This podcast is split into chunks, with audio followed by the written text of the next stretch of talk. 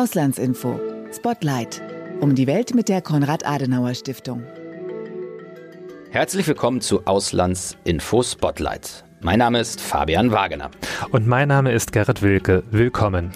Heute, Gerrit, beginnen wir den Podcast mit einem O-Ton und zwar von Maja Sandu.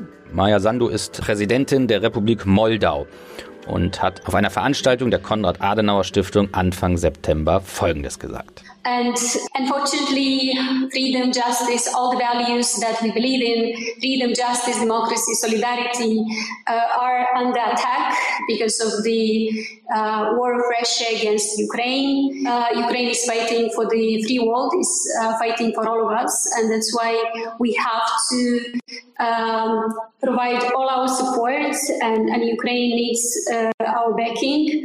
Moldova has condemned the war from the very first day and Moldova has been trying to help as much as it can. It's a small country. It's not rich, but we, uh, from the very uh, first hours of this war, we have been receiving refugees from Ukraine, and uh, you know that uh, we uh, have tried to help half a million Ukrainian refugees. Which is quite an important number for a country of 2.6 million people. Das war Maya Sandu, Die Präsidentin betont in diesem Ausschnitt, wie wichtig es ist, die Ukraine in ihrem Verteidigungskampf gegen die russische Armee zu unterstützen und solidarisch mit dem angegriffenen Land zu sein. Und sie hebt hervor, wie viel die Republik Moldau dahingehend tut. Ein kleines und alles andere als reiches Land. Einer halben Million ukrainischer Flüchtlinge hat man bereits geholfen, bei einer Einwohnerzahl von 2,6 Millionen. Diese Ausgabe von Auslandsinfo Spotlight schaut auf die politische Situation in der Republik Moldau und auf die Folgen, die die imperialen Ambitionen Russlands für den südosteuropäischen Staat haben. Gerrit, wir haben es in dem Ausschnitt von Maja Sandu eben gehört. Die Herausforderungen sind immens, vor denen die Republik Moldau angesichts des russischen Überfalls auf die Ukraine steht. Ich habe über die Situation im Land mit Katja Plate gesprochen, die das Auslandsbüro Moldau der Konrad-Adenauer-Stiftung leitet. Bevor wir in das Gespräch reinhören, kannst du uns aber vielleicht ein paar ganz grundlegende Informationen zu dem Land geben. Sehr gerne, Fabian. Äh, zwei wichtige Punkte hast du ja schon angerissen. Die Republik Moldau ist ein kleines und im europäischen Vergleich armes Land, das nach wie vor stark von der Landwirtschaft geprägt ist. Das Land ist seit 1991, also seit dem Zerfall der Sowjetunion, ein eigenständiger Staat und grenzt an Rumänien und an die Ukraine. Umgangssprachlich wird das Land auch Moldawien genannt. Die Hauptstadt ist Chisinau, die Amtssprache in der Republik Moldau ist Rumänisch. Zentral für das Verständnis der politischen Situation im Land ist der Konflikt um Transnistrien. Da kann uns aber unsere Expertin Katja Plate sicher noch viel mehr dazu sagen als ich. An dieser Stelle nur so viel. Es handelt sich dabei um eine Region, die sich schon 1992 abspaltete. Sie wird von Separatisten kontrolliert, die durch Russland unterstützt werden. Ein weiterer wichtiger Punkt sind die EU-Ambitionen der Republik Moldau. Vor wenigen Monaten wurde das Land offiziell Beitrittskandidat. Danke, Gerrit, äh, für diese ersten Informationen. Hören wir jetzt rein in das Gespräch mit Katja Plate, der Leiterin des Auslandsbüros Moldau der Konrad-Adenauer-Stiftung. Frau Plate, schön, dass Sie Zeit gefunden haben hier für unseren Auslandsinfo-Podcast. Ja, ich freue mich auch, dass ich dabei sein darf. Frau Plate, bevor wir richtig loslegen, habe ich eine kleine Sache noch mit Ihnen vor. Zu Beginn unserer Interviews machen wir oft eine Art schnelle Antwortrunde. Das geht ziemlich einfach. Äh, ich gebe Sätze oder Fragen vor, die Sie ohne viel nachzudenken vervollständigen bzw. beantworten. Einverstanden? Ja, versuchen wir es. Versuchen wir es. Legen wir los. Die Republik Moldau ist ein Land, das mich von Anfang an sehr fasziniert hat und immer spannender wird, je tiefer man einsteigt.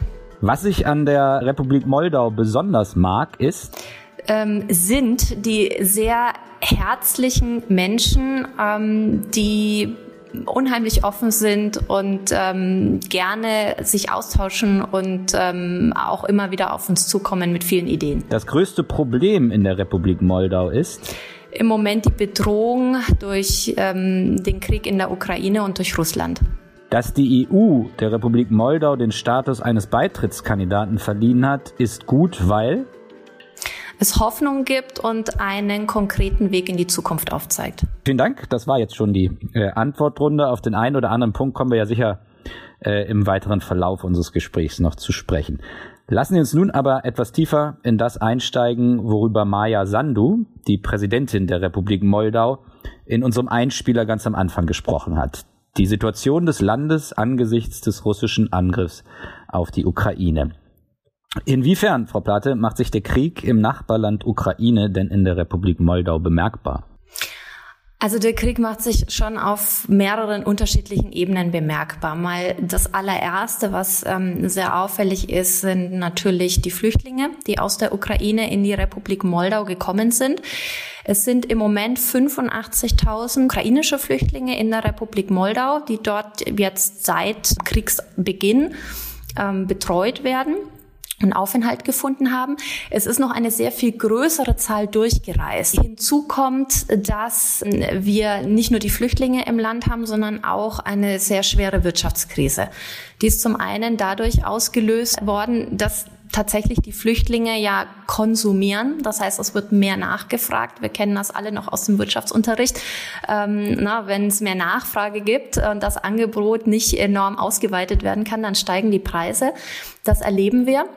Und die Preise steigen auch deswegen, weil man in der Republik Moldau eigentlich sehr viele Nahrungsmittel aus der Ukraine bezogen hat. Ähm, und das waren dann insbesondere Nahrungsmittel zu eher den geringeren Preisen.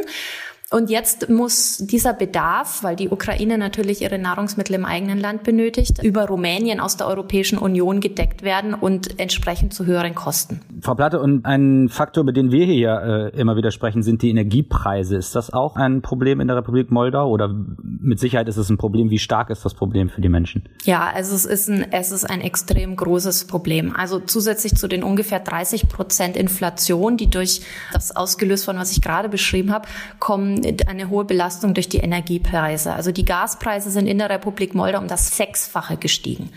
Ja, also ähm, wir wissen schon, wie uns in Deutschland unser Energiekostenanstieg belastet. Das ist noch mal deutlich höher. Und dazu liegt natürlich das äh, Grundeinkommen der Moldauer deutlich geringer. Die Republik Moldau äh, ja, ist mit, zumindest wenn man es finanziell sieht, das ärmste Land in Europa. Und da ist natürlich ein Anstieg der Energiekosten in so einem Ausmaß einfach enorm. Wir haben, ich glaube, zwei Drittel der Moldauer gibt ungefähr zwei Drittel ihres Einkommens für Energiekosten aus. Das müssen wir uns mal für Deutschland äh, einfach umgerechnet vor Augen halten. Dann wissen wir, wie hoch die Belastung dort ist. Äh, Frau Platte, wenn Sie jetzt sagen, Moldau gehört zu den ärmsten Ländern Europas, das, manchmal hört man ja auch diesen Begriff das Armenhaus Europas, ob man den sich jetzt zu eigen machen will oder nicht. Wenn man das hört, dann weiß man ja, dass schon vor dem äh, russischen Angriff auf die Ukraine äh, im Land äh, es im Land große Herausforderungen gab, die es zu meistern galt. Jetzt kommt der Krieg und die Folgen des Krieges kommen noch äh, obendrauf. Wie, wie schafft das Land denn das, äh, damit umzugehen oder schafft es das überhaupt? Ähm, ja, also das Land schafft das, weil es im Moment glücklicherweise eine gute Regierungsmannschaft hat und auch eine gute, sehr gute Staatspräsidentin, die wir ja eben auch schon gehört haben. Trotzdem braucht die Republik Moldau finanzielle Unterstützung. Glücklicherweise bekommt es die auch. Es gab ähm, schon mehrere große internationale Geberkonferenzen, wo insbesondere Deutschland, Frankreich und auch Rumänien sich sehr engagiert haben. Und man unterstützt die Republik Moldau finanziell, was die Flüchtlingsversorgung angeht, aber auch weit darüber hinaus. Denn die ganze Wirtschaftskrise, über die wir jetzt auch gesprochen haben, ist nicht einfach auch nur eine Folge des Krieges, sondern die ist auch direkt von Russland so intendiert. Weil man natürlich in Moskau weiß, wenn man die Republik Moldau wirtschaftlich destabilisiert in einem solchen Ausmaße, wie es passiert, dann wird es natürlich auch für die politischen proeuropäischen und prodemokratischen Kräfte, die jetzt ähm, in den letzten zwei Jahren an die Macht gekommen sind, schwierig. Ja, und das ist eine ganz gezielte ähm, Taktik auch. Und deswegen ist es sehr, sehr wichtig, dass hier die Europäische Union auch dagegen hält und die Republik Moldau weiter unterstützt. Sie haben jetzt gesagt, die Wirtschaftskrise sei intendiert und das sei von Russlands Seite eine ganz äh, bewusste Taktik. Ähm, wie äußert sich das konkret? Also das kann man zum Beispiel daran sehen, dass Moskau bereits Druck auf die Gaspreise ausgeübt hat, bevor der Krieg angefangen hat in der Ukraine. Also bereits im Herbst davor wurden Verträge, Gasversorgungsverträge mit der Republik Moldau neu verhandelt, die deutlich schlechtere Konditionen vorhersehen als mit den an Moskau angebundenen Vorgängerregierungen. Und da muss man jetzt kein Schelm sein, dass man sich dabei Böses denkt, ähm, denn genau so ähm, war es eben auch beabsichtigt. Das ist natürlich auch das Spiel, was jetzt weiter gespielt wird. Ähm, Sie haben jetzt angedeutet, den wirtschaftlichen Druck, den äh, Russland äh, auf die Republik Moldau ausübt. Ich würde jetzt gern ein bisschen zu dem kommen, was man oft unter dem Begriff Geopolitik äh, zusammenfasst. Und da ist ja, das ist, glaube ich, wichtig zu wissen, der prägendste Konflikt oder der prägende Konflikt der Republik Moldau ist ja jener um Transnistrien. Eine Region, die sich im Osten des Landes befindet, äh, östlich des Flusses Dnistre, äh, woher auch der Name Transnistrien stammt. Dort herrscht ein de facto Regime, äh, das von Russland unterstützt wird. Das Gebiet ist seit Jahrzehnten der Kontrolle der moldauischen Regierung entzogen. Können Sie uns vielleicht kurz die Hintergründe dieses Konflikts erläutern, auch wenn ich weiß, dass das sicher genug Stoff wäre für einen ganzen eigenen Podcast. Ja, das stimmt in der Tat. Also ähm, sehr gerne. Die Republik Moldau wurde unabhängig, als sich die ähm, Sowjetunion ähm, zu Beginn der 1990er Jahre aufgelöst hat. In dem Zusammenhang hat sich dann auch Transnistrien abgespalten. Wichtig ist es dabei, ähm, dass man als historischen Hintergrund weiß, dass äh, die Republik Moldau sehr stark rumänisch geprägt ist auch äh, beim weiteren Blick, jahrhundertelangen Blick in, zurück in die Geschichte auch teilweise ein Teil ähm, rumänischer Königtümer war.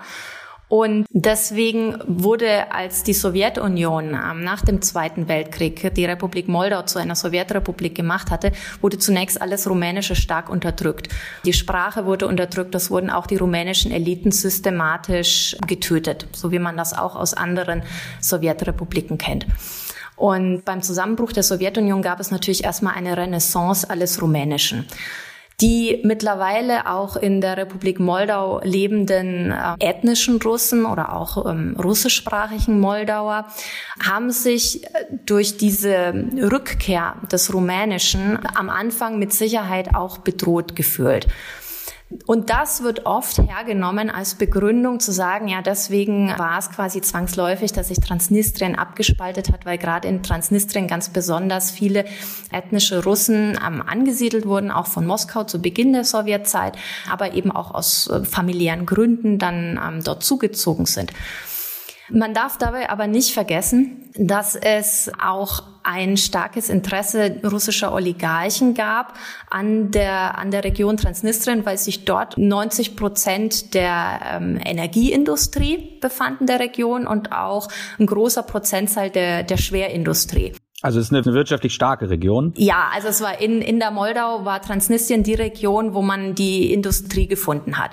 So, und als die wieder privatisiert wurde, gab es natürlich ähm, starke russische Interessen, dass man die auch im russischen Einflussbereich hält. Und man wollte eben nicht vom eher rumänisch geprägten Chisinau aus kon ähm, kontrolliert werden. Das ist mit Sicherheit ein ganz, ganz starker Faktor, der dann auch zur Abspaltung von Transnistrien geführt hat und den man auch heute beachten muss, wenn es darum geht, diesen Konflikt zu lösen. Diese Abspaltung, äh, Frau Plate, die war 1992? Ja, genau, das war 1992. Also da hat sich kurz nach der Unabhängigkeit der Republik Moldau hat sich Transnistrien von Moldau abgespalten. Und äh, seither ist es ein Gebiet, ja, was, was oft als de facto Staat bezeichnet wird. Genau, also es, wird als, es, ist, es ist ein de facto Staat, das heißt also die Regierung in Chisinau hat keinen direkten administrativen Zugriff auf das Gebiet Transnistrien oder die Region Transnistrien, wie man in der Moldau sagt. Aber man darf sich das nicht vorstellen wie einen heißen Konflikt. Das ist ein Frozen Konflikt, aber wirklich ein Deep Frozen Konflikt. Da steckt im Moment keine Emotionalität drin. Also es gibt wenig Gefahr, dass es da ähm, eine Eruption gibt dieses Konfliktes, sondern man hat auch, ich würde sagen, sehr gute alltägliche Beziehungen zwischen dem de facto Regime in Transnistrien und äh, der Regierung in Chisinau. Es gibt Formate, in denen man sich austauscht. Die ähm, Regierung in Chisinau betont auch immer wieder, dass sie die Bevölkerung in ähm, Transnistrien auch als Bevölkerung ansieht, der man nichts Böses wünscht. Das heißt, man bezieht sie auch in Abkommen ein, die es beispielsweise mit der EU gibt, die dann auch Transnistrien zugutekommen. Das heißt, da gibt es eigentlich ähm, sehr gute Grundlagen, um auch eine Lösung anzustreben. Sie haben jetzt von einem äh, Frozen-Konflikt gesprochen, also dass der Konflikt eingefroren ist seit äh, geraumer Zeit. Besteht denn jetzt die Gefahr, dass sich das äh, ändert, also dass dieser Konflikt, äh, um in dem Bild zu bleiben, wieder auftaut wegen äh, der Situation in der Ukraine? Also hat sich damit äh, vieles verändert? Ja und nein. Und wenn ja, dann muss die Veränderung nicht unbedingt nur negativ sein. Ich erkläre das gleich ein bisschen. Also Russland hat ein großes Interesse an der Republik Moldau. Denn wenn Moskau Kontrolle über die Moldau ausüben würde, hätte es quasi ein Faustpfand im Rücken der Ukraine. Das erklärt auch, warum die Republik Moldau mehrfach und immer wieder direkt bedroht worden ist. Ähm, jetzt im Zuge der letzten Monate von verschiedenen Personen aus dem Moskauer Machtapparat. Im Moment Stand heute sieht es eher nicht so aus, dass es den russischen Truppen gelingt, direkt auf das Gebiet der Republik Moldau vorzustoßen. Das liegt immer an der aktuellen Kriegsentwicklung. Man muss immer genau verfolgen, wo sind gerade die Frontlinien in der Ukraine. Das heißt, im Moment wird der Druck äh, eher in die Richtung gelenkt, dass man am liebsten aus Moskauer Sicht wieder einen Regime-Change hätte in der Republik Moldau. Das heißt, man würde gerne die pro-europäische, pro-reformorientierte Regierung und die Präsidentin loswerden und ähm, dafür wieder ein, äh, entweder so ein Oligarchenregime, wie man das mit der Plahotniuk-Regierung hatte oder auch ähm, anderweitig irgendwie an Moskau gebundene Führungspersönlichkeiten in Chisinau hätte sitzen lassen. Das heißt also, die, die größte Gefahr kommt im Moment von innen. Ja, und ähm, man muss eben in der Republik Moldau im Moment sehr stark schauen, wie kann man ähm, den ja sehr erfolgreich eingeleiteten demokratischen Wandel stabilisieren und resilient machen. Inwieweit kommt von innen? Können Sie das nochmal konkreter ausführen? Inwieweit sehen Sie die größte Bedrohung von innen? Also von prorussischen Kräften oder? Ja, genau. Also es gibt natürlich in der Republik Moldau moldauische politische Akteure, die von Moskau aus kontrolliert werden oder auch bezahlt werden. Es gibt NGOs und ähm, Institutionen, die aus Moskau finanziert werden und entsprechend diese Linie verfolgen. Ähm, es ist, gibt aber nach wie vor auch Strukturen im Medienbereich, aber durchaus auch im Justizbereich, wo man sagen kann, dass die korrumpiert sind und durchaus da auch unter Moskauer Einfluss stehen. Und das ist ein sehr schwieriger Prozess für die Reformkräfte in der Republik Moldau, diese Kräfte zu identifizieren und dann nach und nach auch wieder auf demokratischen Wege aus dieser Umklammerung herauszukommen. Das, man darf nicht vergessen, das ist ja ein Kontrollsystem, das über Jahrzehnte aufgebaut, gewachsen und verankert wurde. Nur weil man eine pro-europäische, demokratisch gesinnte Präsidentin hat und dann eine Regierung, verschwinden diese Strukturen nicht sondern die sind sehr, sehr tief verwurzelt und werden natürlich gefüttert oder aus, aus Moskauer Sicht möchte man, dass diese Strukturen eben wieder an die Macht kommen. Frau Blate, wenn wir noch einmal auf Transnistrien blicken, ähm, inwieweit hat der Konflikt in der Ukraine denn die Situation verändert? Der Konflikt in der Ukraine ähm, stört ordentlich in Transnistrien. Ähm, ich bin mir ziemlich sicher, dass es den de facto Autoritäten in Transnistrien am liebsten gewesen wäre, wenn einfach der Status quo beibehalten worden wäre. Wir wissen, dass es in Transnistrien das einzige große ähm, Kraftwerk gibt, das den Strom erzeugt, der dann auch von Chisinau aus eingekauft werden muss. Das ist die Haupteinnahmequelle für die transnistrischen de facto Autoritäten. Und das war deswegen so lukrativ, weil Transnistrien den Gas zum Betreiben dieses Gaskraftwerkes zu einem, äh, naja, nicht gerade Nulltarif, aber fast Nulltarif aus Russland erhalten hat. Und das ist sozusagen das Geschäftsmodell der Transnistrien AG, wenn man das mal etwas flapsig formulieren darf. Und dieses Geschäftsmodell ist nun äh, stark bedroht durch den Krieg in der Ukraine. Zum einen, weil das natürlich allen bekannt ist und weil es jetzt massive Bestrebungen gibt, einfach die Republik Moldau auch aus diesem energiepolitischen Klammergriff ähm, Moskaus zu befreien. Rumänien unternimmt größte Anstrengungen, die Republik Moldau an das eigene Gas- und Stromnetz anzuschließen und damit unabhängig zu machen. Das heißt gleichzeitig, dass ja Transnistrien AG ähm, natürlich die Zeit wegläuft, denn dann wird das ganze Geschäftsmodell, das dieses de facto Regime trägt, ähm, obsolet. Darin steckt natürlich auf der einen Seite auch eine ganz große Chance für eine Beilegung des Transnistrien-Konflikts, einfach weil sich die Verhandlungsmassen ändern. Auf der anderen Seite besteht natürlich die Gefahr, sollte die russische Armee das Momentum, das wir im Moment in der Ukraine sehen, nochmal drehen und wieder auf die Republik Moldau zumarschieren im Süden. Also insbesondere, wenn Odessa eingenommen wird von russischen Kräften und auch die umliegenden Oblaste, dann wäre die russische Armee direkt an der Grenze zu Transnistrien. Das, das sind nur 60 Kilometer von Odessa ähm, zur Staatsgrenze der Republik Moldau.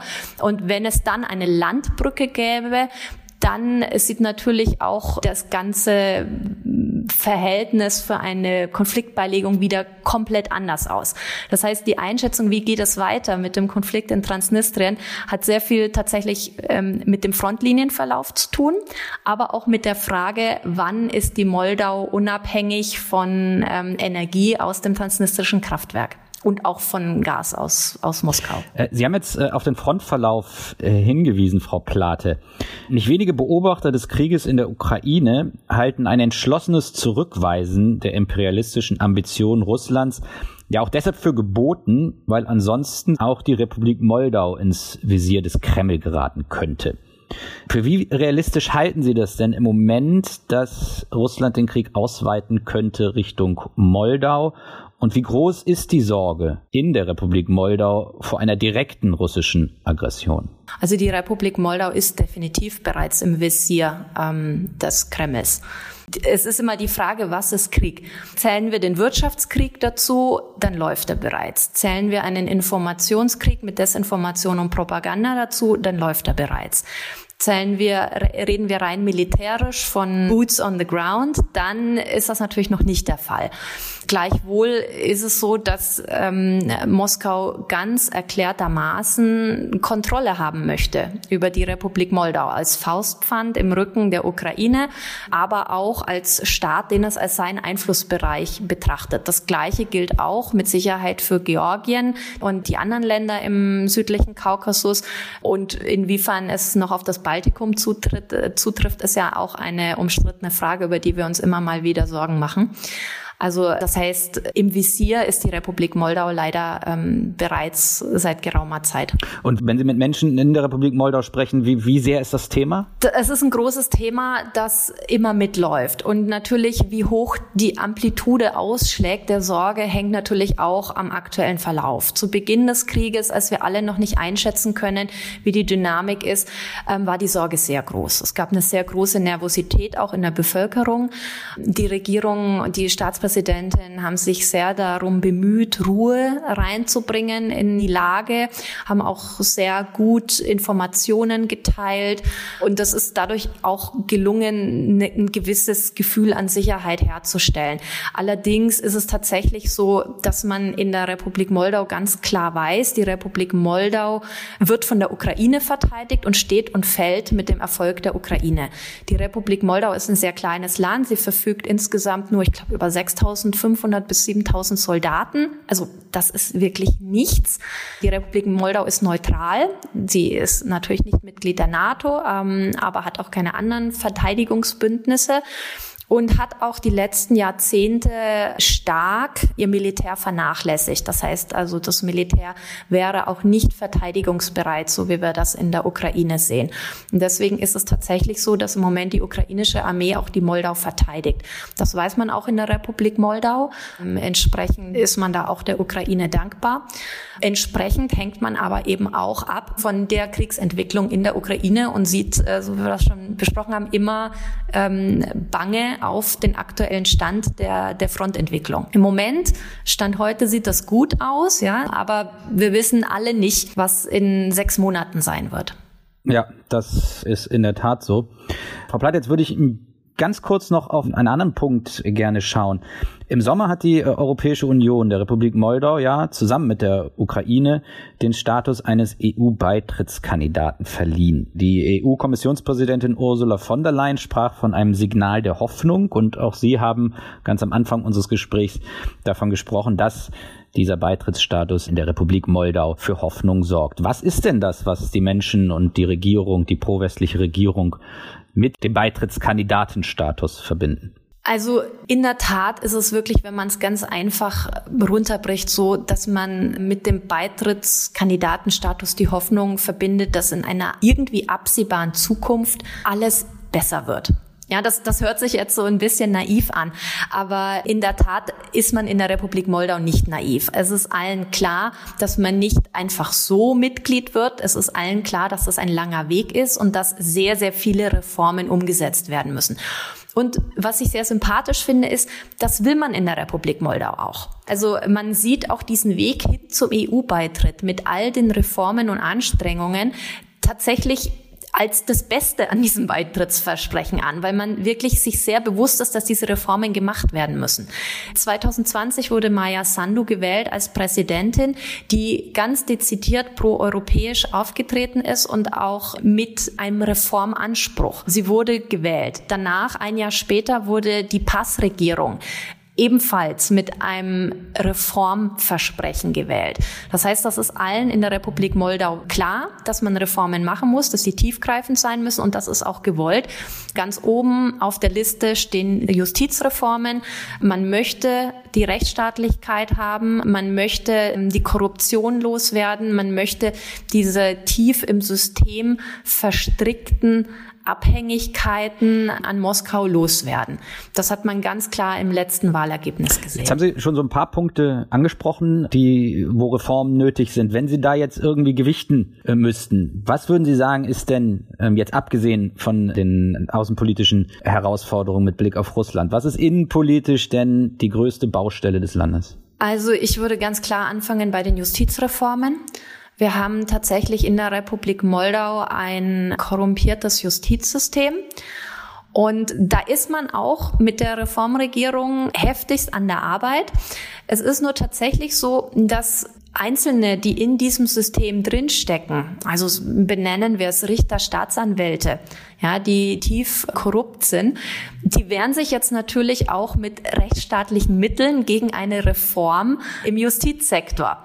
Das kann man sich gut vorstellen, dass dann die Leute, die eigentlich die Rechtsstaatlichkeit jahrelang untergraben haben, gerade das Prinzip der Rechtsstaatlichkeit wieder hervorholen, um ihre eigenen Posten und ihre eigene Position ähm, zu verteidigen. Und das ist das, was gerade passiert. Und da gibt es also wöchentlich Nachrichten, die man verfolgen kann. Die Regierung ist dran.